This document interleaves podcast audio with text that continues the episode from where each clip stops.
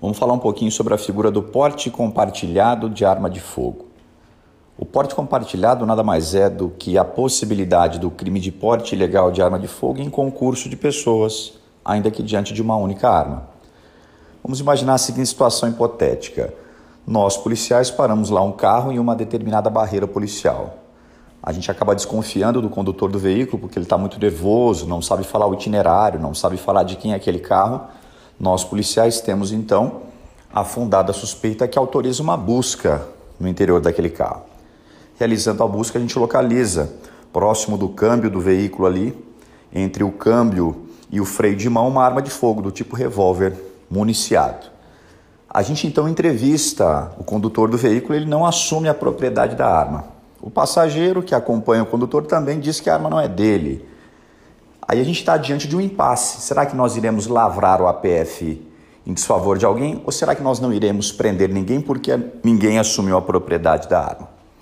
Nesse caso, nós estamos diante da figura do porte compartilhado. Isso porque aquela arma de fogo está para ambos em uma situação de pronto uso, de uso imediato. Basta que qualquer deles estique ali uma das mãos e toque naquela arma de fogo. Então a arma está em condição de pronto uso, isto é, de uso imediato por ambos, e ambos serão enquadrados no crime de porte ilegal de arma de fogo na figura do porte compartilhado. Parece simples, mas não é tão simples assim. A gente só tem a figura do porte compartilhado no crime de porte ilegal de arma de fogo se nós estivermos diante do verbo portar. Olha só, porte ilegal está lá no artigo 14, quando a arma for de uso permitido, e esse crime contempla vários verbos. Porte é o nome do crime, mas ele possui como verbos portar, transportar, ceder, entregar, ocultar, etc.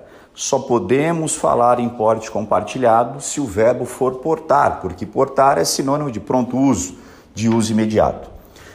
Isso significa o seguinte: naquele mesmo exemplo, se a arma não estivesse junto do câmbio do carro e sim no porta-malas, nós não poderíamos cogitar do porte compartilhado, porque o verbo seria transportar.